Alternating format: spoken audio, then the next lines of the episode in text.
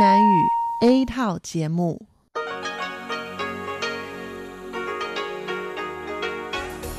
Đây là Đài Phát thanh Quốc tế Đài Loan RTI.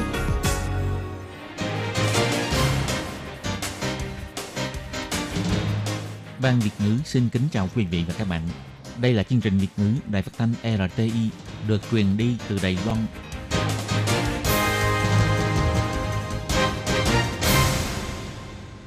Tường Vi xin chào quý vị và các bạn. Chào mừng các bạn đến với chương trình phát thanh Việt ngữ Đài RTI. Các bạn thân mến, hôm nay là thứ Tư, ngày 20 tháng 5 năm 2020, tức là 28 tháng 4 âm lịch năm canh tí.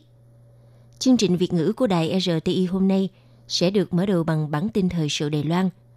Tiếp theo là phần chuyên đề, sau đó là các chuyên mục Tiếng Hoa cho mỗi ngày, Cẩm nang sức khỏe và cuối cùng sẽ được khép lại bằng chuyên mục ống kính rộng. Trước tiên xin mời quý vị cùng theo dõi nội dung tóm lược của bản tin thời sự Đài Loan. Bài diễn thuyết nhậm chức của Tổng thống Thái Anh Văn nhắc đến tinh thần đoàn kết của Trung Hoa Dân Quốc sẽ giúp cho người Đài Loan tự hào hơn. Tổng thống Thái Anh Văn tái nhậm chức Chủ tịch Đảng Dân Tiến. Ngày 20 tháng 5, Đài Loan liên tục 13 ngày không có ca nhiễm mới. Tổng số ca nhiễm COVID-19 vẫn duy trì 440 ca. Dịch bệnh COVID-19 thuyên giảm, voucher chấn hưng kinh tế sẽ có hiệu lực từ tháng 7. Anh Chim Quốc Định, người Đài Loan và hành trình tìm kiếm bảo mẫu người Indonesia xa cách hơn 17 năm. Đại sảnh ga xe lửa Đài Bắc nổi tiếng là địa điểm tụ họp của lao động Indonesia. Tuy nhiên, sau dịch bệnh có khả năng sẽ cấm tụ tập vĩnh viễn, tập vĩnh viễn. Sau đây xin mời quý vị cùng theo dõi nội dung chi tiết. Vào 9 giờ sáng ngày 20 tháng 5 tại Đài Loan đã diễn ra đại lễ nhậm chức tổng thống nhiệm kỳ thứ 15. Tổng thống liên nhiệm bà Thái Anh Văn đứng trước bức chân dung của quốc phụ Tôn Trung Sơn và quốc kỳ Trung Hoa Dân Quốc. Tay phải giơ cao và đọc to lời tuyên thệ. Tiếng pháo nghi lễ vang lên, đại diện cho sự tôn kính cao nhất đối với người thống lĩnh quân đội quốc gia. Sau khi kết thúc nghi thức đại lễ nhậm chức, Tổng thống Thanh Văn đã di chuyển đến nhà tiếp khách Đài Bắc để cử hành nghi lễ diễn thuyết. Do hưởng ứng và quán triệt công tác phòng chống dịch bệnh, đại lễ nhậm chức tổng thống và phó tổng thống năm nay được cử hành theo quy mô nhỏ và hạn chế số lượng người tham dự. Tổng thống Thanh Văn trong khi diễn thuyết biểu thị, đây là một lễ nhậm chức đặc biệt nhất trong lịch sử Trung Hoa Dân Quốc. Mọi người đều hiểu rõ con đường tương lai sẽ không dễ dàng, nhưng bà muốn cảm ơn người dân Đài Loan đã để cho sự việc không mấy dễ dàng này xuất hiện ở Đài Loan. Tổng thống Thanh Văn cảm tạ toàn thể người dân đã không quản ngại xếp hàng trước cửa nhà thuốc để mua khẩu trang trong những ngày dịch bệnh mới bùng phát. Cảm ơn người dân đã nhẫn nại và tin tưởng chính phủ để cho toàn thế giới nhìn thấy được rằng dù trong thời khắc nguy hiểm nhưng người dân vẫn giữ được phẩm chất công dân. Bà gửi lời cảm ơn đến những người đã cách ly tại nhà, chịu đựng cuộc sống chịu đựng cuộc sống bất tiện khi bị cấm túc ở nhà để bảo vệ sức khỏe cho mọi người xung quanh, thể hiện phẩm chất thân thiện của người Đài Loan từ đó mang lại sự thành công cho công tác phòng chống dịch bệnh của Đài Loan. Tổng thống chỉ ra rằng cảm nhận tự hào về quốc gia hay là những kỷ niệm đồng lòng cùng sống chết chia sẻ cùng nhau của mọi người sẽ giữ mãi trong tim của mỗi người dân Đài Loan. Đoàn kết là như thế, dù con đường phía trước sẽ không phải lúc nào cũng thuận lợi, thách thức sẽ càng nhiều hơn nữa. Nhưng 23 triệu dân Đài Loan, dù trước đây hay trong tương lai, đều là một khối gắn kết tương thân tương ái. Tổng thống Thái Anh Văn nói.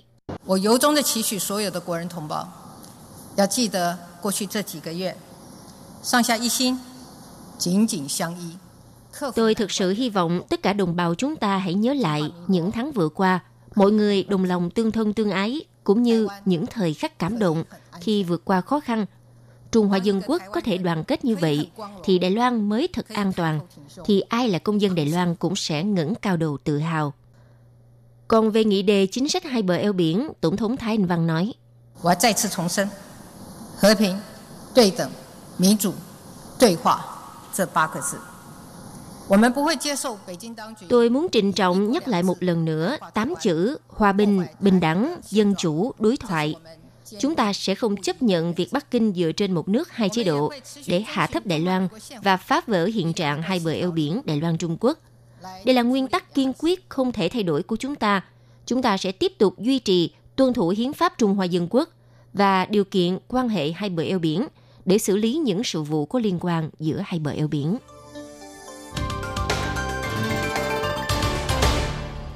Sáng ngày 20 tháng 5, sau khi kết thúc đại lễ nhậm chức tổng thống, phó tổng thống Đài Loan nhiệm kỳ thứ 15, chiều cùng ngày, tổng thống Thái Anh Văn đã di chuyển đến trụ sở chính của đảng dân của đảng Dân Tiến để tham gia nghi lễ nhậm chức chủ tịch đảng Dân Tiến. Tái đảm nhiệm vai trò chủ tịch đảng Dân Tiến, bà Thái Anh Văn biểu thị đây là lần thứ năm bà đảm nhiệm vai trò chủ tịch đảng. Việc trở về lần này giống như trở về nhà. Bà nhấn mạnh việc chấp chính là trách nhiệm – Nhiệm vụ mới lần này không những phải làm tốt công tác quản lý đảng, mà còn phải đáp ứng được nguyện vọng của người ủng hộ. Tổng thống Thanh Văn tuyên bố sẽ biến đảng Dân Tiến trở thành một đảng phù hợp với nguyện vọng của người dân. Hy vọng có thêm nhiều nhân tài trẻ tham gia các hoạt động của đảng. Vì thế, bà đã tuyên bố ba nhiệm vụ mới. Nhiệm vụ đầu tiên là bà sẽ đích thân mời lực lượng thanh niên trẻ Wachin Pai là những người ủng hộ chủ quyền Đài Loan và dân chủ độc lập cùng tham gia vào đảng Dân Tiến – và đảng muốn dùng hành động để thay đổi Đài Loan. Tổng thống Thái Anh Văn nói, phương pháp duy nhất để duy trì sức cạnh tranh của chính đảng là sự đổi mới. Đảng Dân Tiến phải có hành động cụ thể, tranh thủ sức mạnh của xã hội cùng tham gia. Từ đó mới tiến gần hơn với mạch đập của xã hội để dân chủ không ngừng tiến bộ. Tôi muốn nói với tất cả những người ủng hộ rằng tôi kêu gọi các bạn trẻ nhóm Watching Pie, đảng Dân Tiến hoan nghênh các bạn đến gia nhập.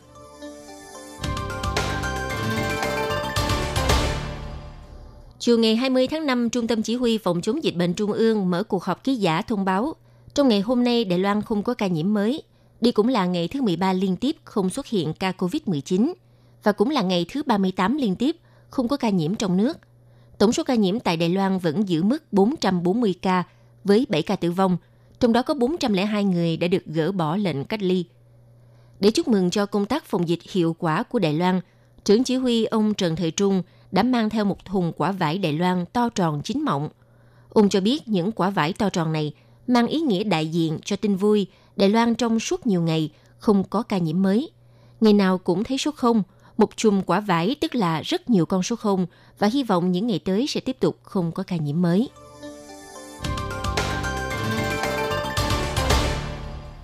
Tình hình dịch bệnh tại Đài Loan đã có phần thuyên giảm hiện chính phủ đang chuẩn bị cho giai đoạn bước vào thời kỳ chấn hưng kinh tế trong nước. Thứ trưởng Bộ Kinh tế Vương Mỹ Hoa chỉ ra rằng, người dân đang rất quan tâm đến chính sách phát hành voucher chấn hưng kinh tế sẽ được in bằng giấy hay là dạng phiếu điện tử. Ngày 20 tháng 5, Thứ trưởng Bộ Kinh tế bà Vương Mỹ Hoa tham dự hội nghị Ủy ban Kinh tế Viện Lập pháp. Bà tiến hành báo cáo với chủ đề làm thế nào để voucher chấn hưng kinh tế đạt hiệu quả thúc đẩy phát triển lượng khách du lịch dưới tiền đề an tâm phòng, an tâm phòng chống dịch bệnh, nâng cấp ngành du lịch Đài Loan hậu Covid-19. Trước tình hình dịch bệnh Covid-19 đang có chiều hướng hạ nhiệt, Bộ Giao thông Đài Loan đã lên kế hoạch du lịch phòng chống dịch bệnh sẽ được thực thi vào cuối tháng 5. Tuy nhiên, người dân thắc mắc rằng voucher chấn hưng kinh tế liệu có thể phối hợp sử dụng trong đợt du lịch mùa hè này hay không? Nếu có hiệu lực cùng lúc, thì nên khuyến khích người tiêu dùng bằng cách cho sử dụng liên kết giúp mang lại hiệu quả phục hiệu quả phục hồi kinh tế trong nước. Thứ trưởng Bộ Kinh tế bà Vương Mỹ Hoa trả lời phỏng vấn cho biết, do quá trình phát hành phiếu chấn hưng kinh tế phải liên kết với nhiều bộ ngành, cho đến khi Viện Hành Chính có quyết định cuối cùng về lịch trình và chi tiết có liên quan, thì vào tháng 6 sắp tới sẽ thông báo và tháng 7 chính thức có hiệu lực. Còn về vấn đề nguyện vọng để nhanh tiến độ phát voucher chấn hưng kinh tế và nên cấp phát tiền mặt, thì bà Vương Mỹ Hoa biểu thị voucher chấn hưng kinh tế phải thúc đẩy hiệu quả tiêu dùng. Đây chính là mục đích quan trọng của chính sách phát hành voucher chấn hưng kinh tế. Vì thế, Viện Hành Chính sẽ cho ra quy hoạch thống nhất. Mặt khác, năm nay kỳ nghỉ hè muộn hơn do dịch bệnh ảnh hưởng. Các trường học từ ngày 15 tháng 7 mới bắt đầu cho nghỉ hè. Nên Viện Hành Chính cho rằng phiếu chấn hưng kinh tế nếu có hiệu lực từ tháng 7 sẽ thích hợp hơn. Ngoài ra, người dân cũng chú ý đến vấn đề voucher chấn hưng kinh tế sẽ được phát hành bằng giấy hay là phiếu điện tử – bà Vương Mỹ Hoa biểu thị, đối với giới trẻ thì họ thích sử dụng phiếu điện tử, nhưng đối tượng người trung niên và cao tuổi hoặc các vùng sâu vùng xa không sử dụng hệ thống chi trả điện tử thì thì không ủng hộ phát hành phiếu điện tử. Vì vậy sẽ áp dụng nhiều phương pháp đa dạng để thuận tiện cho mọi đối tượng sử dụng. Anh Chim Quốc Đình là người Đài Loan năm nay 27 tuổi, đang thông qua sự hỗ trợ của hơn 30 đơn vị giúp anh tìm bảo mẫu người Indonesia cô Idam đã mất liên lạc 17 năm qua. Anh Chim Quốc Định cho biết, ngày còn bé anh được bảo mẫu chăm sóc từ khi mới sinh ra cho đến năm học lớp 4. Rồi một ngày kia bảo mẫu Idam đột nhiên về nước không một lời từ giả, khiến anh rất sốc và ám ảnh trong nhiều năm. Chính vì thế sau khi tốt nghiệp và ra xã hội làm việc, anh quyết định làm nghề nghiệp vụ, như thế mới có nhiều thời gian chăm sóc ông bà. Hiện anh đã lên chức bố, anh cũng bố, anh cũng nói với vợ rằng quyết tâm không được thuê bảo mẫu vì sợ con cái cũng sẽ bị tổn thương như anh khi bảo mẫu rời khỏi Đài Loan. Anh Chim Quốc Định nói.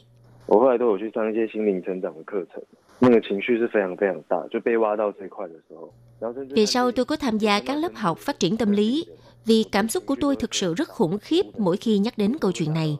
Đến nỗi khi mà xem phim, xem những đoạn chia ly cách biệt thì cảm xúc tôi dâng trào, khóc tới nỗi mà không thể nào kiềm chế lại được. Sau một quãng thời gian dài, anh Chim Quốc Đình mới tìm ra được nguyên nhân vì sao bảo mẫu Y Đam đột nhiên về nước. Anh cho biết mẹ ruột của anh là người Hoa Kiều Indonesia. Khi mới sanh anh ra thì bà ngoại ở Indonesia mới cử bảo mẫu Y Đam sang Đài Loan chăm sóc anh. Thế là chăm anh đến tận 10 năm.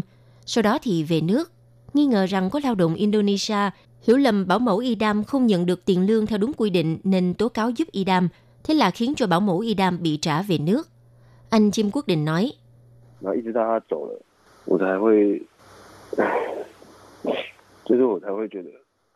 Đến khi vú nuôi đi rồi thì tôi mới cảm nhận được rằng tôi đã xem vú nuôi như mẹ tôi. Mỗi khi đến ngày lễ mẹ là tôi đều nhớ đến vú nuôi. Vú nuôi giống như mẹ của tôi chứ không giống như người làm trong nhà. Anh cho biết hiện anh có hai tấm ảnh chụp chung với cô Idam, trong đó có một tấm chụp lúc cô Idam sắp về nước nhưng lúc đi cùng với anh Chim Quốc Đình tham gia lớp ngoại khóa, cô đã nhờ phụ huynh của bạn học chụp giúp tấm ảnh cho hai người. Vì không biết cô Y Đam sắp về nước nên vị phụ huynh đó một thời gian sau mới rửa ảnh ra đưa cho anh Chim Quốc Đình. Khi nhận được ảnh thì bảo mẫu Y Đam cũng Y Đam cũng đã về nước. Thế là cứ mỗi khi ngày lễ mẹ là anh chụp hai bức ảnh này đăng lên Facebook để tưởng nhớ tới bảo mẫu Y Đam. Mỗi khi sinh nhật anh thì anh cũng ước sẽ gặp lại vú nuôi thân yêu thuở nhỏ của mình.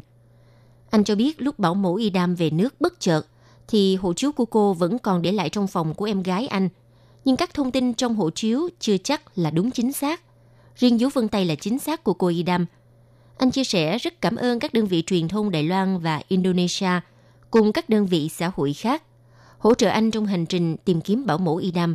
Liệu nguyện vọng của anh Chim Quốc Định có thành hiện thực, tìm lại được người mẹ thứ hai, người Indonesia của mình hay không? Xin mời mọi người cùng chờ đợi và góp sức nếu biết được manh mối có liên quan đến bảo mẫu Y Đam. Ga xe lửa Đại Bắc Taipei Main Station là một ga xe lửa nhộn nhịp nhất Đài Loan. Nơi này cũng trở thành tụ điểm hội họp của nhóm người lao động nước ngoài, đặc biệt là người lao động Indonesia. Nơi đây thường xuyên tổ chức các hoạt động văn hóa Indonesia thu hút hàng nghìn người tham dự. Vào dịp cuối tuần, các bạn lao động Indonesia cũng thường xuyên tụ tập, ngồi tại khu vực đại sảnh để ăn uống trò chuyện. Hình ảnh này cũng trở nên rất đặc trưng tại Đài Loan.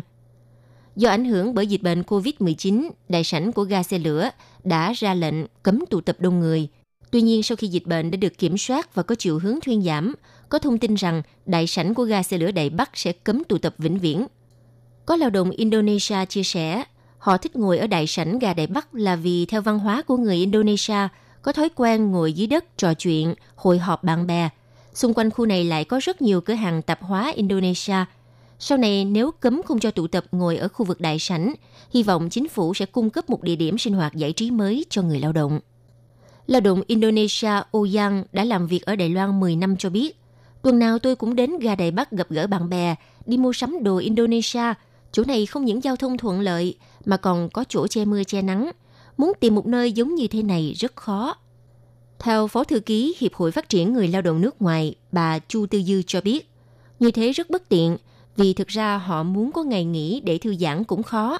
Họ hy vọng trong ngày nghỉ được gặp gỡ bạn bè, giải tỏa áp lực. Có thể thì à, chính phủ nên có một địa điểm khác thích hợp cho họ, một nơi thoáng đẳng hơn chẳng hạn. Vậy liệu rằng ga Đại Bắc sẽ ra lệnh cấm tụ tập vĩnh viễn trong khi dịch bệnh đã kết thúc hay không? Hiện tại vẫn chưa có quyết định cuối cùng, nhưng theo nguyện vọng của người lao động nước ngoài thì chính phủ hãy chọn một địa điểm mới thích hợp cho các hoạt động hội họp của người lao động.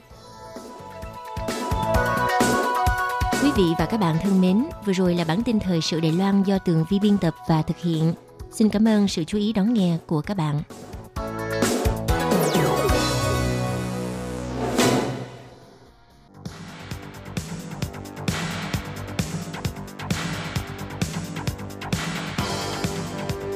Đây là đài phát thanh quốc tế Đài Loan RTI, truyền thanh từ Đài Loan. Mời các bạn theo dõi bài chuyên đề hôm nay.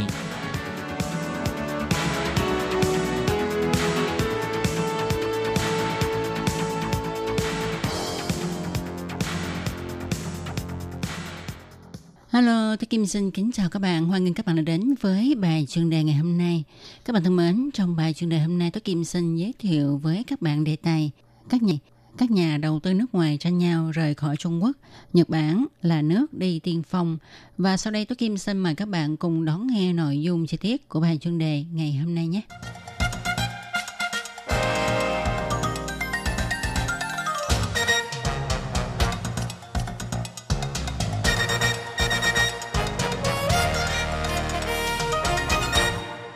Các bạn thân mến, dịch COVID-19 vẫn đang tiếp tục lan tràn tại Nhật Bản. Nó đã đã kích nghiêm trọng nền kinh tế của Nhật. Vào tháng 4, chính phủ Nhật Bản đã thông qua phương án cứu trợ kinh tế khẩn cấp. Trong đó có một hạng mục gọi là xây dựng lại dây chuyền cung ứng. Sự việc này đã gây sự chú ý của các chuyên gia. Họ cho rằng trong thời gian dịch hoành hành khắp toàn cầu, Nhật Bản đã thổi hồi còi đầu tiên cho ngành sản xuất các nước rời khỏi thị trường Trung Quốc. Nếu như không xảy ra dịch COVID-19, thì tháng 4 vừa rồi, ông Tập Cận Bình đã hoàn thành chuyến sang thăm Nhật Bản. Các giới vốn dự đoán chuyến sang thăm Nhật lần này của ông Tập Cận Bình, ngoài việc xúc tiến giao lưu kinh tế giữa hai bên, và Thủ tướng Nhật Bản cũng sẽ trợ giúp Trung Quốc phá vỡ phong tỏa của Tổng thống Mỹ, ông Trump. Khi sự đối lập giữa Mỹ và Trung Quốc ngày càng gia tăng, thì Trung Quốc càng cần phải tận dụng liên minh ở khu vực. Trong đó, có hạng mục là tăng cường quan hệ giữa Trung Quốc và Nhật Bản. Tuy, tuy nhiên, tình hình dịch bệnh tại Nhật Bản vẫn không thuyên giảm, khiến cho chính phủ Nhật Bản đã phải phát tuyên ngôn khẩn cấp vào ngày 7 tháng 4 vừa qua, đồng thời nhanh chóng thông qua đối sách kinh tế khẩn cấp nhằm cứu lấy nền kinh tế đang bị tổn thất nghiêm trọng do dịch COVID-19 gây nên. Và trong đối sách này có một hạng mục mà chuyên gia trong khu vực quan tâm, đó là chính phủ Nhật Bản kêu gọi xây dựng lại dây chuyền cung ứng bị đứt đoạn do dịch bệnh gây nên. Hạng mục này được cấp ngân sách lên đến 240 tỷ yên Nhật, nhằm trợ giúp công ty của Nhật ở Trung Quốc di dời dây chuyền sản xuất về Nhật hay trợ giúp họ chuyển dây chuyền sản xuất sang các nước Đông Nam Á. Đối với các doanh nghiệp nước ngoài tranh nhau rời khỏi Trung Quốc, ông Tập Cận Bình kêu gọi Trung Quốc nên chuẩn bị tình trạng xấu nhất có thể xảy ra đối với sự biến đổi không xác định của thế giới do ảnh hưởng của dịch bệnh COVID-19. Và sự việc này cũng đã được các chuyên gia cho rằng đó là hội ứng của ông Tập Cận Bình khi các doanh nghiệp nước ngoài đua nhau rời khỏi Trung Quốc. Thật ra từ đầu tháng 3, Thủ tướng Nhật Bản đã đưa ra thông tin là sẽ cải cách dây chuyền cung ứng ở hải ngoại của Nhật Bản. Ông cho biết, hy vọng các doanh nghiệp của Nhật Bản ở hải ngoại có thể quay trở về Nhật đầu tư và cũng hy vọng dây chuyền sản xuất này có thể phân bố khắp các nước Đông Nam Á khác, chứ không riêng ở Trung Quốc.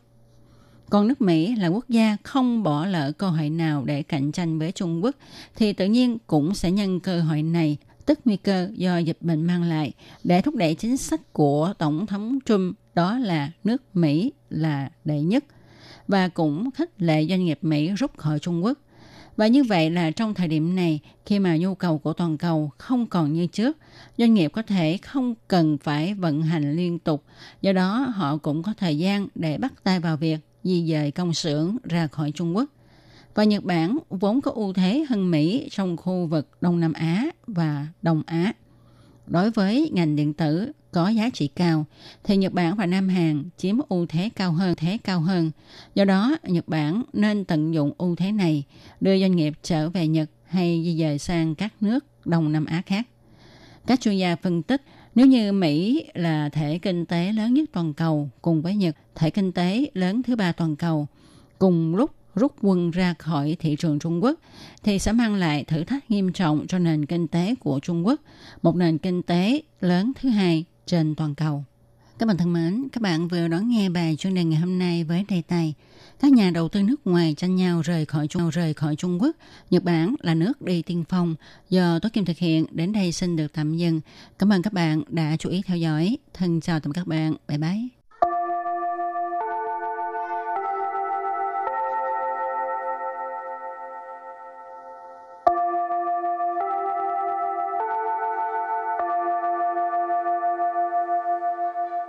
Xin mời quý vị và các bạn đến với chuyên mục Tiếng Hoa cho mỗi ngày do Lệ Phương và Thúy Anh cùng thực hiện.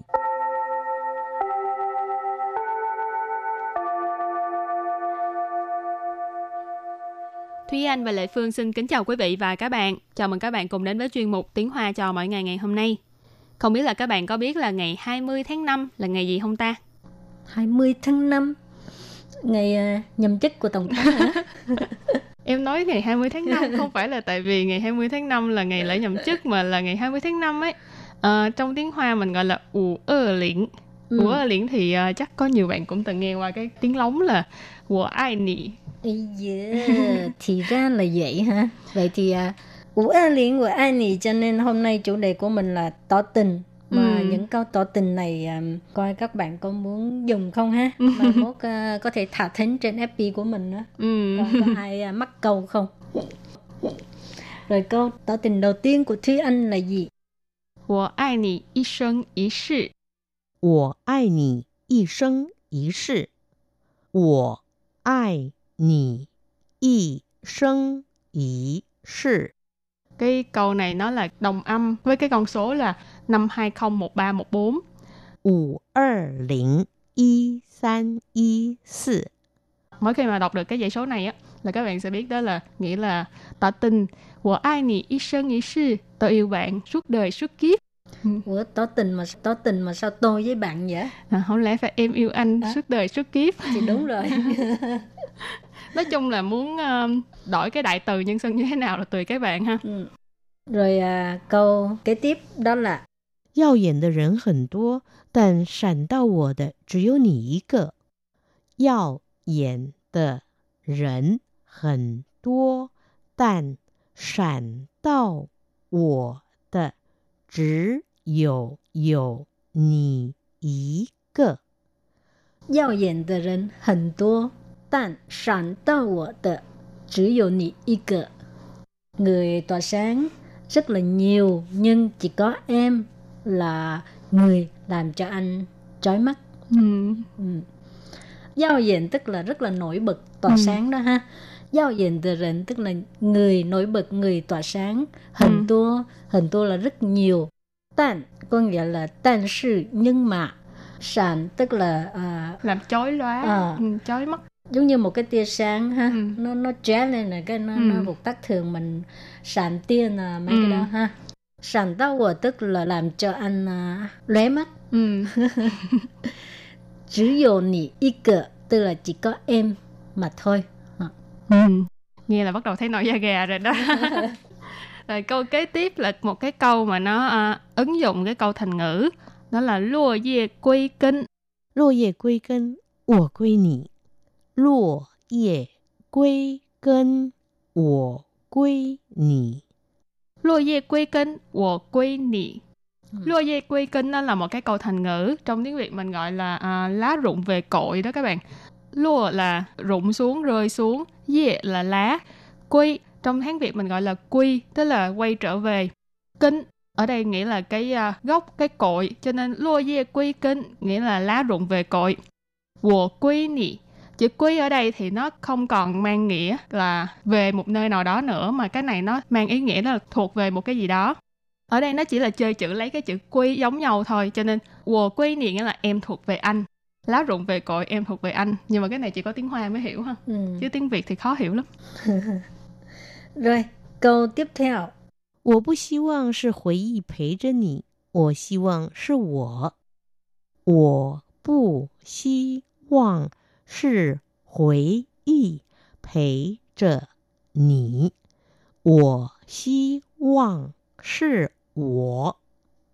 我不希望是回忆陪着你我希望是我cái này là Lệ Phương à, dùng cái người đọc câu này là con trai đi ha Cho nên dịch là anh không muốn hồi ức ở lại bên em mà hy vọng đó là anh. Ồ bút siêu hoàng tức là anh không có uh, mong muốn, không có hy vọng ha. Siêu hoàng là mong muốn. Hồi y tức là hồi ức, ký ức. Thấy trên ở bên cạnh em.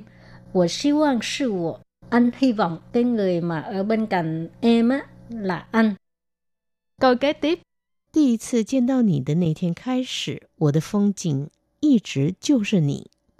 第一次见到你的 那天开始，我的风景一直就是你。第一次见到你的那天开始，我的风景一直就是你。Câu này có nghĩa là kể từ ngày đầu tiên gặp được em thì phong cảnh của anh vẫn luôn chỉ có em.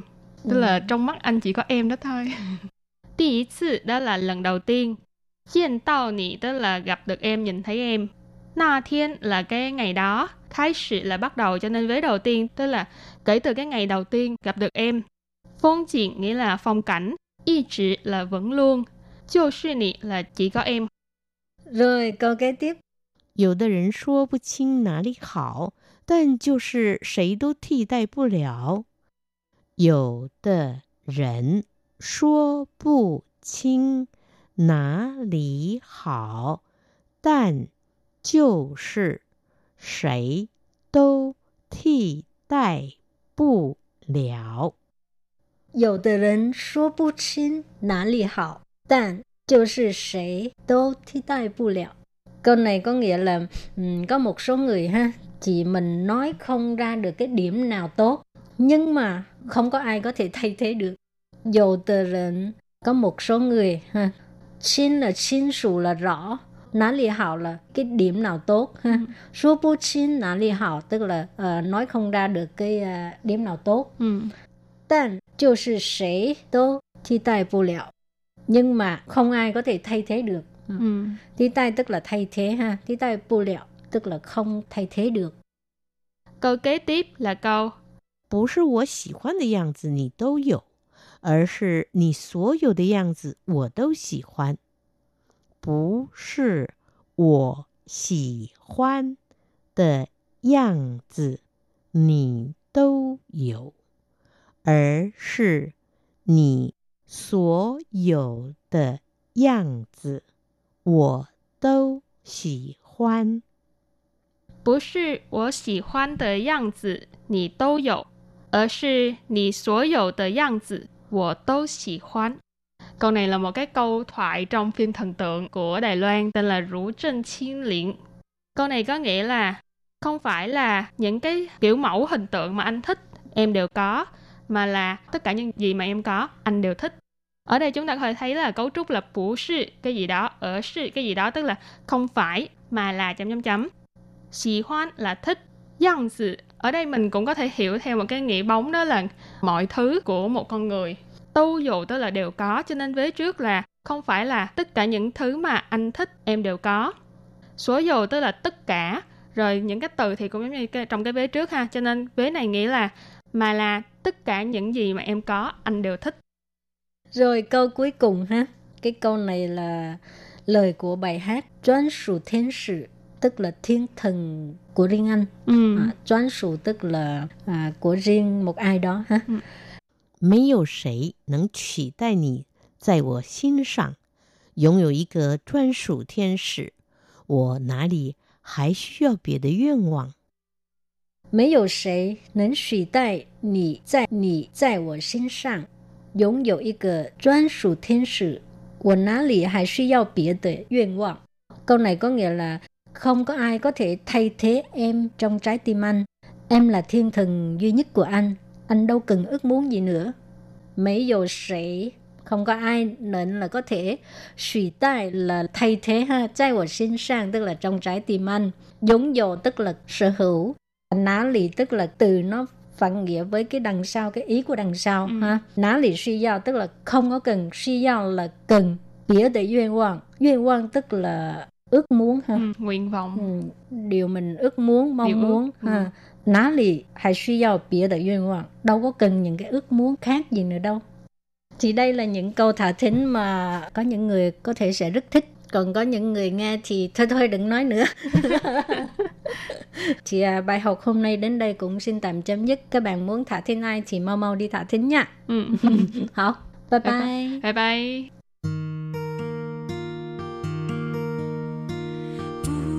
限的爱向全世界传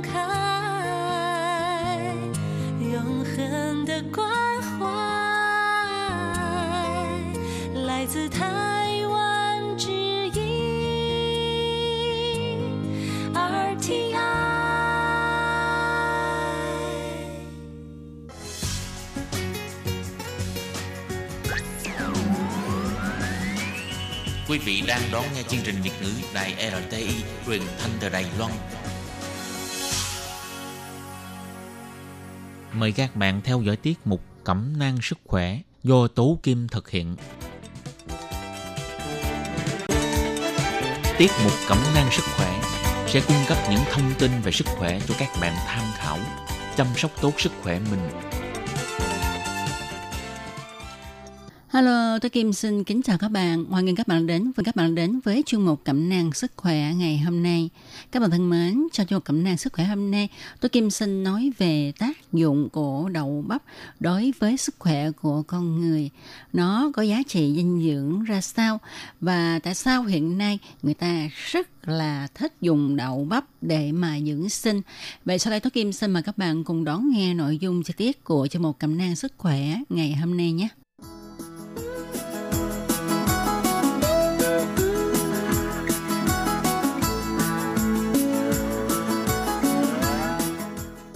Các bạn thân mến, như chúng ta thấy hiện nay trên thị trường có bán rất là nhiều sản phẩm được chế biến từ đậu bắp. Chẳng hạn như là đậu bắp sấy khô tẩm gia vị để chúng ta có thể mua về ăn vặt.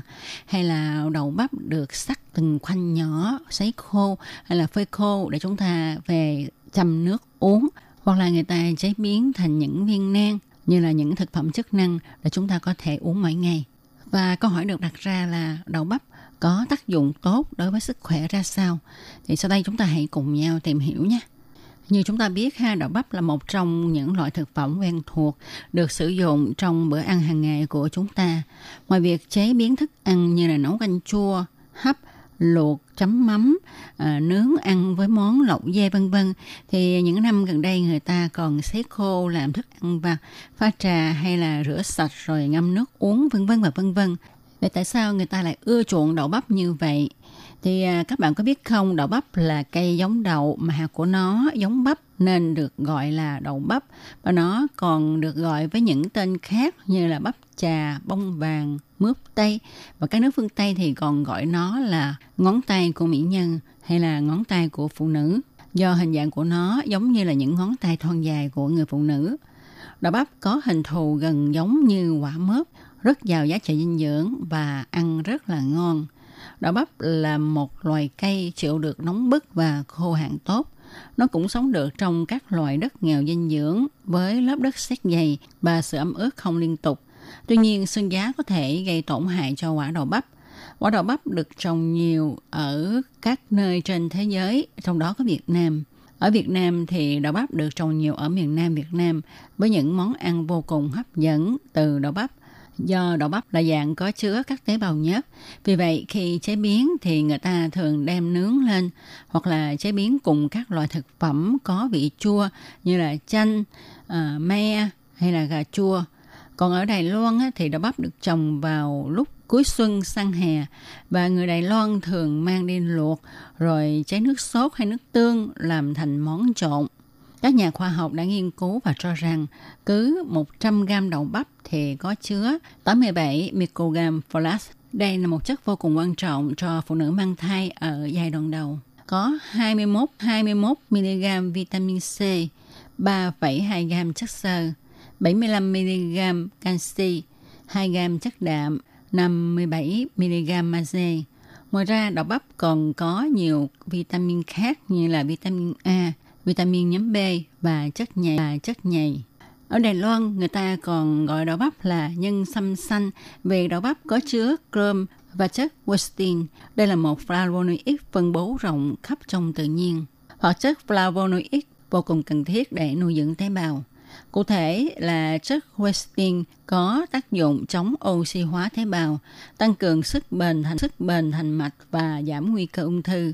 Bên cạnh đó, chúng cũng được cho là giảm mỡ trong máu và hạn chế biến chứng về mắt, tim mạch và nhiễm trùng do bệnh tiểu đường gây ra. Nó còn có tác dụng còn có tác dụng là hạ đường huyết, mỡ trong máu, ngăn ngừa mập béo, hạ huyết áp, hạ cholesterol xấu, dự phòng viêm nhiễm đường hô hấp trên. Điều này cho thấy trong các thành phần dinh dưỡng của đậu bắp có rất nhiều loại dinh dưỡng tốt cho sức khỏe của con người. Các bạn có biết không, theo đông y ha thì đậu bắp có tính vị chua, dịu mát, nó có tác dụng giảm đau, chữa táo bón, bí tiểu, huyết trắng, tốt cho hệ thống tiêu hóa.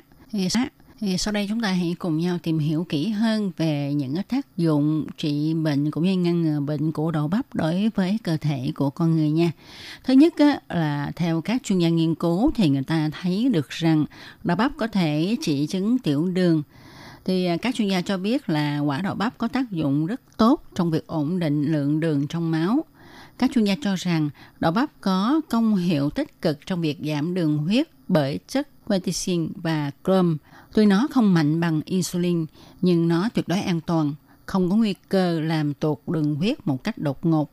Ngoài ra thì trong các thành phần của đậu bắp, á, chất xơ chiếm một phần lớn, mà chất xơ thì có tác dụng làm chậm quá quá trình hấp thụ đường, tốt cho những bệnh nhân tiểu đường. Chất quercetin và cơm cũng giúp cho cơ thể ngăn ngừa chứng mập béo, có thể hạ cholesterol xấu nhờ vào chất nhầy trong đậu bắp. Chất nhầy này cũng sẽ hấp thu những cholesterol khi mà chúng vượt ngưỡng cho phép và sẽ thải những cái cholesterol thừa này ra ngoài cơ thể theo đường phân. Do đó, nó cũng góp phần cải thiện chức năng tim mạch. Chất cơm còn giúp cơ thể dự phòng viêm nhiễm đường hô hấp trên. Còn một tác dụng nữa của đậu bắp mà tôi Kim tin chắc rằng á, các bạn có nghe người ta đồn rằng nếu mà mình có mắc bệnh về xương khớp hoặc là khớp bị thoái hóa thì chúng ta có thể ăn đậu bắp tại vì chất nhận của nó sẽ giúp cho cái khớp chúng ta linh hoạt hơn. Thật ra thì à, cũng tương tự như vậy ha. Chuyên gia cho rằng à, đậu bắp có thể chữa các bệnh về khớp nè, rồi phòng chống bệnh loãng xương. Tại vì trong đậu bắp có các dưỡng chất được xem là tốt cho xương khớp như là vitamin K, folate, canxi, đây là những dưỡng chất có tác dụng lớn trong việc ngăn ngừa, phòng chống bệnh loãng xương.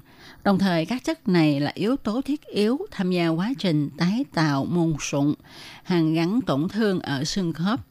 Với công dụng này, đậu bắp được sử dụng nhiều trong các món ăn, bài thuốc chữa bệnh xương khớp hiệu quả. Rồi ngoài ra đậu bắp còn có thể ngăn ngừa chứng thiếu máu nữa nha. Thì à, đó là do đậu bắp có chứa nhiều chất sắt nè, kẽm, magie, canxi, magan, kali, uh, vitamin nhóm B, vitamin C, vitamin A, chất chrome, vân vân nên có thể tạo ra nhiều tế bào hồng cầu, từ đó có tác dụng ngăn ngừa chứng thiếu máu. Rồi khi mà bạn mang thai ha thì chắc chắn bạn sẽ nghe nhiều người bài là bạn nên ăn nhiều đậu bắp ha. Thì ờ, thật ra theo nghiên cứu đậu bắp mang nhiều lợi ích cho những phụ nữ mang thai. Trong đậu bắp có chứa axit folic. Đây là một trong những dưỡng chất cần thiết để ngăn ngừa khuyết tật, ống thần kinh và những dị tật không mong muốn ở thai nhi. Chính vì vậy mà đậu bắp được nhiều thai phụ sử dụng trong quá trình mang thai. Nhất là hiện nay người ta thường ngâm đậu bắp để mà lấy nước uống, vì nó mang lại sự phát triển hoàn hảo cho thai nhi và tốt cho sức khỏe của thai phụ. Rồi khi mà chúng ta có triệu chứng đau bao tử tức là đau dạ dày ha, bao tử khó chịu thì thì à, cũng tin chắc rằng bạn sẽ được người ta mách bảo là nên ăn nhiều đậu bắp đi nha, tại vì đậu bắp á, nó có chất nhầy nó sẽ chán bao tử làm cho bao tử của chúng ta không bị viêm nhiễm cho nên không bị đau thì điều này quả là không sai tí nào các bạn ạ. À. Tại vì theo các chuyên gia ở trong đậu bắp có một thành phần quan trọng đó là chất xơ. Đây là một loại dưỡng chất tốt cho hệ tiêu hóa của cơ thể con người. Sử dụng đậu bắp trong những bữa ăn hàng ngày sẽ giúp bạn chữa được chứng táo bón, chữa được bệnh chỉ, ờ, đau dạ dày, giúp cho tiêu hóa của bạn tốt hơn do nó thúc đẩy hệ tiêu hóa hoạt động một cách trơn tru. Hơn nữa, trong đậu bắp có chứa chất nhầy có tác dụng lớn cho việc nhuận tràng, giảm đau rất tốt Đậu bắp còn là một thực phẩm có lợi cho nhóm vi khuẩn có ích trong đường ruột sinh sôi nảy nở, làm tăng khả năng miễn dịch của cơ thể. Còn những cái nghiên cứu khác cũng chỉ ra rằng đậu bắp có tác dụng rất tốt cho sức khỏe của nam giới vì nó tăng cường máu chảy vào vùng sinh dục, giúp dương vật căng cứng. Bởi trong các thành phần của đậu bắp có chứa nhiều thành phần dưỡng chất khác giúp tăng cường bản lĩnh của đàn ông. Bên cạnh đó, đậu bắp còn rất tốt cho thận. Nó giúp cơ thể đào thải chất độc ra ngoài nhờ chất lợi tiểu của thực phẩm này. Và trong đông y, nếu mà thận tốt thì khả năng sinh lý cũng rất tốt. Cho nên nam giới cũng nên ăn nhiều đậu bắp ha. À, và như đã nói ở trên thì trong các thành phần dưỡng chất của đầu bắp có rất nhiều dưỡng chất tốt cho sức khỏe của con người. Trong đó vai trò của chất xơ trong đầu bắp chiếm một vị trí rất là quan trọng. Chất xơ có tác dụng nuôi dưỡng vi khuẩn khỏe mạnh, giúp cho bạn có một cơ thể tốt để kháng khuẩn và miễn dịch tốt. Hơn nữa, trong các thành phần dưỡng chất của đậu bắp có chứa chất chống oxy hóa cao, cần thiết cho việc phòng chống các loại bệnh, đặc biệt là bệnh ung thư. Cho nên ăn nhiều đậu bắp có thể tăng khả năng miễn dịch chống ung thư. Ngoài ra thì đậu bắp cũng làm cho làn da của chúng ta đẹp ra nha. Vì đậu bắp có chứa một hàm lượng vitamin C khá cao. Chính vì vậy, ăn đậu bắp còn có tác dụng làm tốt cho da, giúp da luôn khỏe mạnh và sáng bóng do tăng sinh collagen tự nhiên. Ngoài ra, chất xơ trong đậu bắp cũng khiến cho chúng ta đi cầu thải phân được thuận lợi và dễ dàng hơn. Mà phân được thải ra thường xuyên thì sẽ làm giảm các độc tố ở trong cơ thể. Mà độc tố trong cơ thể được giảm thì làn da của chúng ta sẽ sáng đẹp và ít nổi mụn. Đôi mắt của chúng ta thì rất cần vitamin C và vitamin A, mà trong đậu bắp thì có chứa hai loại vitamin này. Vitamin C và vitamin A có tác dụng tốt cho mắt, đặc biệt là trong việc giảm nguy cơ đục thủy tinh thể và thoái hóa điểm vàng khi mà bạn muốn giảm cân ha thì người ta cũng khuyên là bạn nên ăn thêm đậu bắp tại vì đậu bắp không những có tác dụng tốt cho sức khỏe mà nó còn là một trong những món ăn góp phần đáng kể trong quá trình giảm cân trong các thành phần dinh dưỡng của đậu bắp thì chất xơ chiếm một vị trí đặc biệt quan trọng. Đậu bắp giúp cho bạn có cảm giác no lâu, tránh cảm giác thèm ăn. Đậu bắp luộc luôn được nhiều người lựa chọn để sử dụng cho bữa ăn tối. Nó sẽ hạn chế cảm giác thèm ăn của bạn, kiểm soát được lượng calo mà bạn nạp vào cơ thể, rất tốt cho những ai muốn giảm cân. Và cũng có rất nhiều nghiên cứu cho rằng đậu bắp có thể ngăn ngừa mệt mỏi khi mà chúng ta sử dụng nó. Nó sẽ giúp cho thời gian hồi phục và mức độ mệt mỏi của người sử dụng được cải thiện một cách đáng kể. Wow, nghe công dụng của đậu bắp như vậy thì chúng ta còn ngần ngại gì nữa mà không mua đậu bắp về ăn liền phải không các bạn? Tuy nhiên á, cái gì cũng vậy, nếu mà chúng ta ăn quá nhiều thì cũng không tốt. Cho nên á, chúng ta chỉ nên ăn một lượng vừa phải để đậu bắp có tác dụng tích cực đối với người dùng. Thì à, trong đậu bắp có chất futan và đây là một carbohydrate dễ gây tiêu chảy, sình hơi nên những người có vấn đề về đường ruột thì không nên ăn đậu bắp hoặc là không nên ăn nhiều. Do đậu bắp cũng có nhiều chất oxalat mà nếu ta hấp thụ chất này quá nhiều thì sẽ dễ gây nên sỏi thận. Do đó những người từng bị vấn đề về thận thì cũng nên à, chú ý ha, không nên ăn quá nhiều đậu bắp.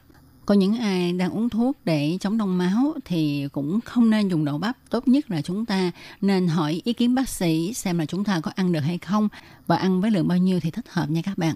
Các bạn thân mến, khi mà nghe bài chia sẻ hôm nay thì chúng ta thấy được đậu bắp rất tốt cho sức khỏe của chúng ta phải không? Và như Tố Kim có nói là những năm gần đây thì thịnh hành uống nước đậu bắp, tức là đậu bắp sống chúng ta rửa sạch rồi sắc ra, sau đó thì ngâm vào trong nước lọc để cho nó ra chất nhớt rồi uống Tuy nhiên, có một điều mà chúng ta cần lưu ý là khi mà các bạn muốn thực hiện cái việc này thì chúng ta nên chọn mua những cái đậu bắp có chất lượng, không có bị xịt thuốc nhiều. Rồi chúng ta phải rửa sạch, sau đó mới sắc ra, ngâm nước uống và chúng ta cũng không nên uống liên tì tù, uống một mạch thật là nhiều ngày năm này qua tháng nọ mà cũng phải có thời gian ngưng.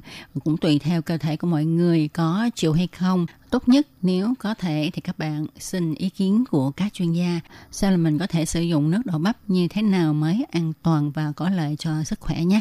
Vâng, và các bạn thân mến, chương mục Cẩm nang sức khỏe ngày hôm nay của Tố Kim cũng xin được nói lời chào tạm biệt với các bạn tại đây. Tố Kim xin chúc phúc cho tất cả mọi người. Thân chào tạm biệt các bạn. Bye bye.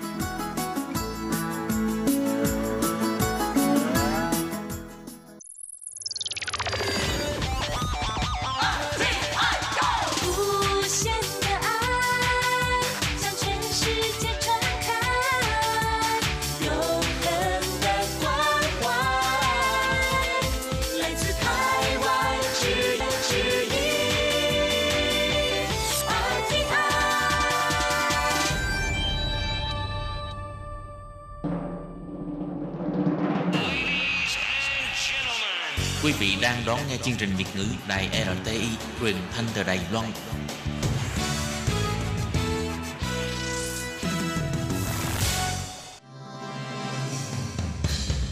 Hoan nghênh quý vị và các bạn đến với chuyên mục Ống kính rộng giới thiệu những thông tin Đài Loan liên quan tới ngoại giao, giáo dục, giáo dục, nông nghiệp, khoa học công nghệ, xã hội, vân vân do Hải Ly thực hiện.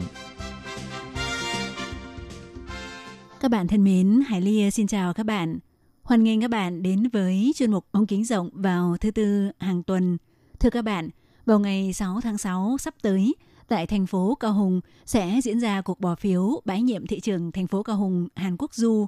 Nếu cuộc bỏ phiếu lần này thành công, thì ông Hàn Quốc Du sẽ trở thành thị trưởng đầu tiên của Đài Loan bị bãi nhiệm. Vậy rốt cuộc ông đã làm gì khiến cho người dân Cao Hùng bức xúc tới mức phải phát động cuộc bỏ phiếu như vậy. Thì trong chuyên mục hôm nay, Hải Ly xin giới thiệu với các bạn về hành động đòi bãi nhiệm thị trường thành phố Cao Hùng do các đoàn thể dân sự, trong đó gồm WeCare, đoàn thể hành động công dân dọn cỏ đứng ra phát động từ tháng 12 năm 2019. Vậy à, sau đây, Hải Ly xin mời các bạn cùng theo dõi một số thông tin liên quan của sự kiện này nhé.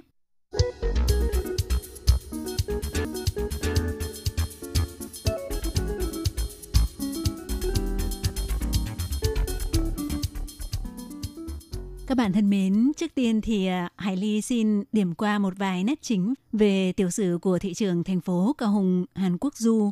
Thì ông Hàn Quốc Du sinh ngày 17 tháng 6 năm 1957, năm nay 63 tuổi, là chính khách Trung Hoa Dân Quốc, đảng viên Đảng Quốc dân. Ông từng làm nghị viên khóa thứ 12 của huyện Đài Bắc, nay là thành phố Tân Bắc và ủy viên lập pháp trong ba khóa, từ khóa thứ hai đến khóa thứ tư từ khoảng năm 1993 đến năm 2002.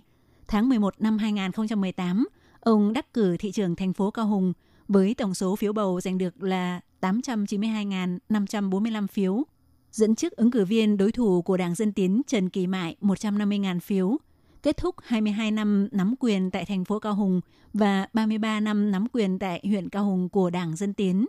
Trong suốt quá trình ra tranh cử thị trưởng thành phố Cao Hùng, và thời kỳ đầu sau khi thắng cử lên nhậm chức, ông trở thành một hiện tượng gây sốt như một chính khách thần tượng có lực lượng fan hâm mộ hùng hậu và cũng một phần vì điều đó ông được đề cử thay mặt Đảng Quốc dân ra tranh cử tổng thống năm 2020.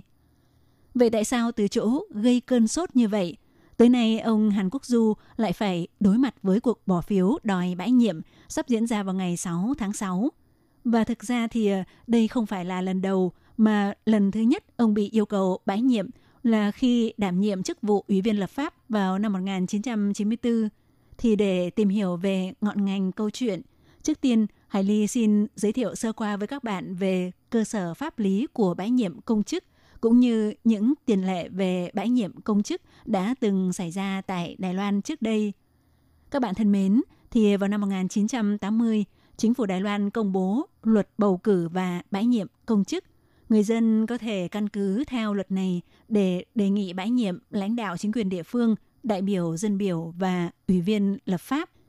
Thì vào năm 1994, ông Hàn Quốc Du bị đề nghị bãi nhiệm lần đầu khi làm ủy viên lập pháp thuộc ờ, khóa thứ hai của Trung Hoa Dân Quốc.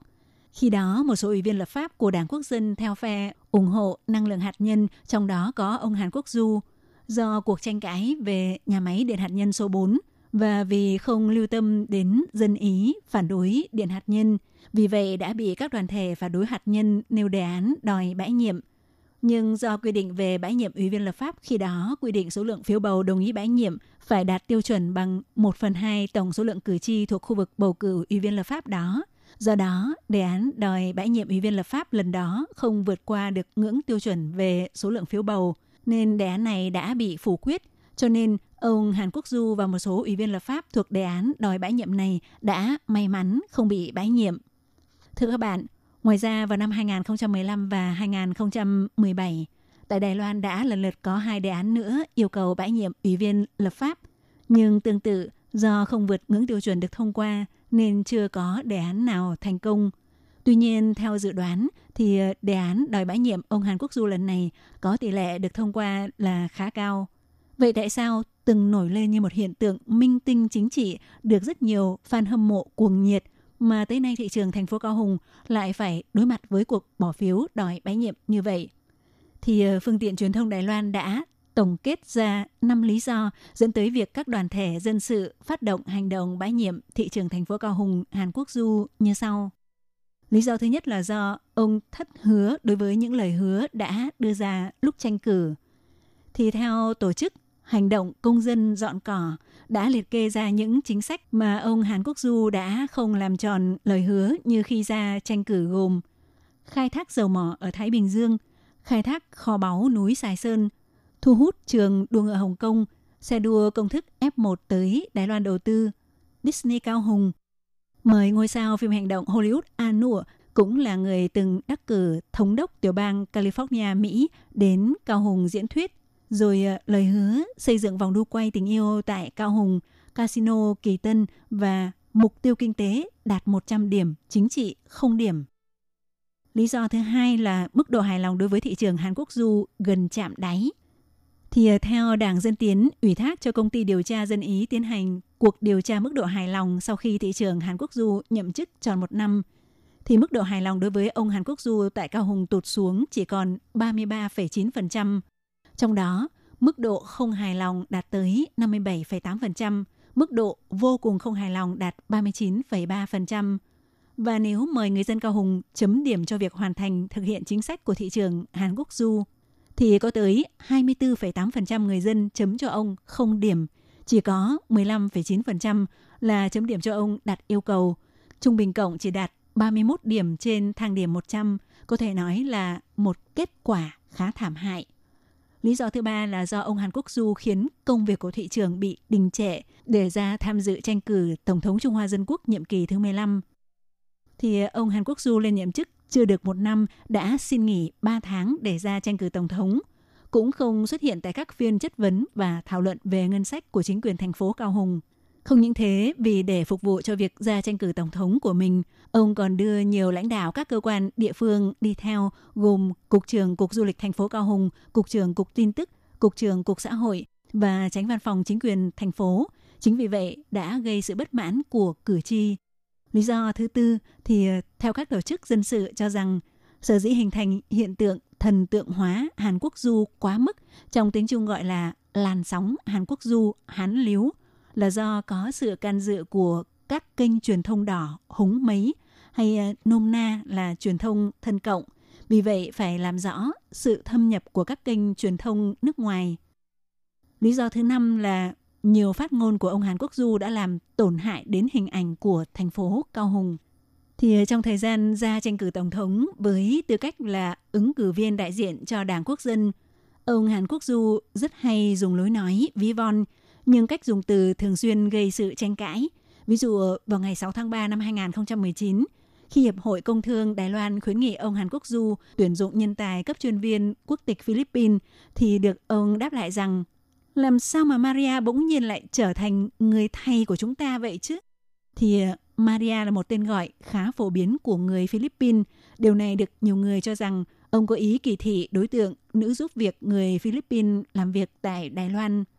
Tới ngày 29 tháng 8 năm 2019, khi tiến hành hoạt động livestream, ông Hàn Quốc Du cũng từng có câu phát ngôn rằng Phượng Hoàng bay đi, một đàn gà ghé đến để ví von việc nhiều nhân tài người Đài Loan đều ra nước ngoài làm việc, còn Đài Loan thì lại nhập khẩu lao động phổ thông. Cách phát ngôn này được cho là kỳ thị lao động di trú tại Đài Loan. Ngoài ra, ông Hàn Quốc Du cũng có nhiều phát ngôn khác gây tranh cãi vì bị cho rằng có sự kỳ thị giới tính và kỳ thị quốc tịch, gây ảnh hưởng nghiêm trọng đến hình ảnh của thành phố Cao Hùng cũng như hình ảnh của Đài Loan. Vậy à, quá trình bãi nhiệm ông Hàn Quốc Du đã diễn ra diễn ra như thế nào? Thì theo quy định của luật bầu cử và bãi nhiệm công chức, quy trình bãi nhiệm công chức nhà nước của Đài Loan được thực hiện theo 3 giai theo 3 giai đoạn. Giai đoạn thứ nhất là trình đề án với tỷ lệ được 1% cử tri của khu vực bầu cử ký vào đơn đề nghị. Giai đoạn 2 là giai đoạn thu thập chữ ký thì phải thu thập được 10% chữ ký của tổng số cử tri sau khi đã được thông qua giai đoạn 2 sẽ chuyển sang giai đoạn 3 là giai đoạn bỏ phiếu. Thì trong giai đoạn này, theo quy định của luật bầu cử và bãi nhiệm công chức, tiêu chuẩn để có thể thông qua đề án bãi nhiệm đó là số phiếu đồng ý bãi nhiệm phải cao hơn số phiếu không đồng ý. Ngoài ra, số phiếu đồng ý phải đạt trên 1 phần tư tổng số lượng cử tri của Cao Hùng trở lên, mà số lượng cử tri của thành phố Cao Hùng đạt khoảng 2,28 triệu người. Do vậy, Đề án bãi nhiệm thị trường Hàn Quốc Du sẽ được thông qua nếu số phiếu đồng ý bãi nhiệm giai đoạn 3 đạt 1 phần tư tổng số cử tri trở lên, tức tương đương với khoảng 570.000 phiếu đồng ý. Thì à, số lượng cử tri có tư cách tham gia bỏ phiếu bầu thị trường thành phố Cao Hùng khóa thứ 3 là 2,28 triệu người. Do vậy, số người liên kết ký tên giai đoạn 1 của đề án bãi nhiệm thị trường thành phố Hàn Quốc Du phải đạt 1%, tức 22.800 người – trong đó, trên thực tế, số chữ ký hợp lệ của danh sách những người xin đề nghị bãi nhiệm giai đoạn 1 được trình lên Ủy ban bầu cử thành phố Cao Hùng vào tháng 12 năm 2019 đã được thông qua vào ngày 15 tháng 1 năm 2020 với số lượng 28.560 người đã vượt ngưỡng tiêu chuẩn của giai đoạn 1 đề án bãi nhiệm thị trường thành phố Cao Hùng. Đến giai đoạn 2, số lượng người liên danh ký tên phải đạt 10% tổng số cử tri của thành phố Cao Hùng, thì trong giai đoạn 2, các đoàn thể phát động hoạt động đòi bãi nhiệm thị trường thành phố Cao Hùng đã thu thập được 560.000 bức thư ký tên hưởng ứng. Nhưng sau khi kiểm tra, giả soát lại thì chỉ gửi lên Ủy ban bầu cử thành phố Cao Hùng 406.880 thư ký tên. Sau khi Ủy ban bầu cử thành phố kiểm tra sàng lọc đã lọc bỏ 29.218 bức ký tên và vào ngày 7 tháng 4 năm nay, Ủy ban bầu cử thành phố Cao Hùng công bố đã hoàn thành xét duyệt và thông qua đề án liên danh ký tên đòi bãi nhiệm thị trưởng Hàn Quốc Du với tổng số chữ ký liên danh hợp lệ đạt 377.662 người, đã vượt ngưỡng 10% quy định. Như vậy, đề án này chính thức được chuyển sang giai đoạn 3 là giai đoạn bỏ phiếu trưng cầu ý kiến của cử tri. Cuộc bỏ phiếu này sẽ diễn ra vào ngày 6 tháng 6 sắp tới. Nếu số phiếu đồng ý của cử tri vượt trên ngưỡng tiêu chuẩn 570.000 người, thì ông Hàn Quốc Du sẽ trở thành thị trường đầu tiên của Đài Loan bị bãi nhiệm thông qua đề án bỏ phiếu. Vậy sau khi cuộc bỏ phiếu bãi nhiệm thành công thì người bị bãi nhiệm sẽ bị xử lý ra sao? Thì theo quy định của luật bầu cử và bãi nhiệm công chức, cuộc bỏ phiếu bãi nhiệm nếu được thông qua thì kể từ ngày người bị bãi nhiệm bị bãi nhiệm chức vụ thì trong vòng 4 năm không được ứng cử chức vụ đã bị bãi nhiệm trước đó, kể cả người đã xin từ chức trong quá trình đề án bãi nhiệm đang tiến hành mà chưa có kết quả cuối cùng. Còn trong trường hợp đề án bãi nhiệm bị phủ quyết không được thông qua, thì trong nhiệm kỳ của người bị yêu cầu bãi nhiệm đó, các tổ chức đoàn thể và người dân không được đề xuất đề án bãi nhiệm công chức đó thêm bất cứ một lần nào nữa. Các bạn thân mến, trong chương hôm nay, Hải Ly đã giới thiệu với các bạn về ngọn ngành câu chuyện tại sao thị trường thành phố Cao Hùng, Hàn Quốc Du từ một hiện tượng chính khách thần tượng nay lại rơi vào tình cảnh bị cử tri phát động bỏ phiếu để hạ bệ ông khỏi chức vụ đã bầu cho ông trước đây. Thì chắc là chúng ta đã cảm nhận được sự ưu việt của một xã hội dân chủ thì ờ, trong trường hợp lãnh đạo địa phương do chính người dân của địa phương đó bầu ra, tuy nhiên thì ờ, sau khi lên nhậm chức đã không thực hiện được những lời hứa, những chính kiến đã đưa ra trong quá trình bầu cử thì ờ, bản thân người dân tại khu vực này có thể đứng ra để phát động việc bãi nhiệm chính người lãnh đạo đó. Thì ờ, bất kể là kết quả bỏ phiếu vào ngày 6 tháng 6 ra sao, Chủ yếu qua đây, Hải Ly muốn giới thiệu để các bạn phần nào có thể hiểu hơn về cách vận hành của nền tự do dân chủ Đài Loan. Chuyên mục hôm nay cũng xin được khép lại tại đây. Bye bye! Quý vị và các bạn thân mến, sau đây là email của Ban Việt ngữ ctv a rti org tvk Hộp thư truyền thống của Ban Việt ngữ Việt Nam Miss PO Box 123 gạch ngang 199 Taipei 11199 còn thính giả ở Việt Nam xin gửi đến hộp thư số 104 Hà Nội, Việt Nam.